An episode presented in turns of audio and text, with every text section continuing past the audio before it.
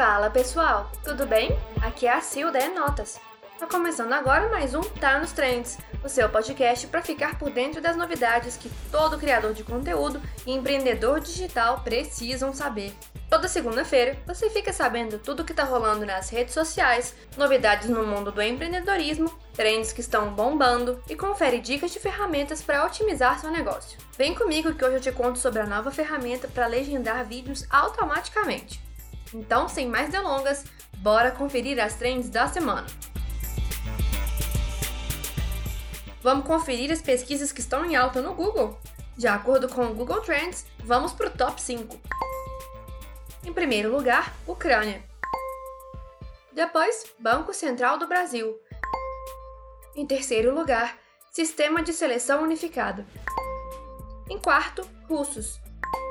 E em quinto, Rússia. Galera, no ano passado, o Instagram lançou um recurso de acessibilidade para usuários do aplicativo na língua inglesa. A possibilidade de adicionar legendas automáticas em vídeos publicados nos stories por meio de uma figurinha.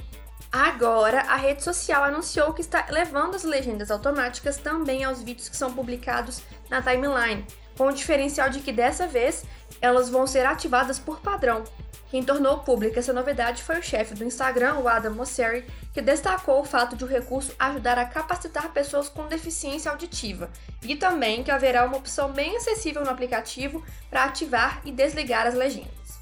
Obviamente, como são geradas a partir de inteligência artificial, as legendas automáticas poderão não funcionar de forma perfeita, mas vão ser aperfeiçoadas com esse aprendizado né, ao longo do tempo. Muito legal, né? TikTok de 10 minutos, a rede social anunciou o aumento do tempo limite dos vídeos.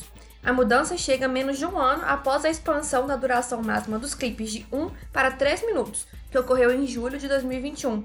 O recurso está sendo liberado aos poucos para alguns usuários que receberam a notícia por meio de uma notificação do celular.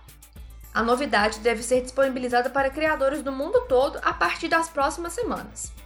Segundo um porta-voz da rede social, em comunicado ao site The Verge, a mudança é uma forma de melhorar as experiências dos usuários no TikTok.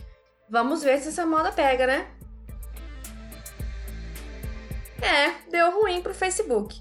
A autoridade de comunicação do governo da Rússia anunciou que as plataformas da Meta, empresa dona do Facebook, estão com acesso bloqueado no país. Além da Meta, a agência de notícias russa TASS informou que o Twitter também foi bloqueado no território russo. Existem relatos de que outros serviços de informação de países do Ocidente estão sendo bloqueados, como é o caso dos canais de notícias britânico BBC e alemão Deutsche Welle. Além disso, a plataforma Wikipedia também teria sido bloqueada. Tenso falar desse assunto, mas fazer o que, né? Vamos ver qual vai ser o impacto disso aí no mercado e nas redes sociais. Pessoal, chegamos ao fim do Tá nos Trends dessa semana. Fiquem ligados nos próximos episódios. Te encontro semana que vem. Até mais!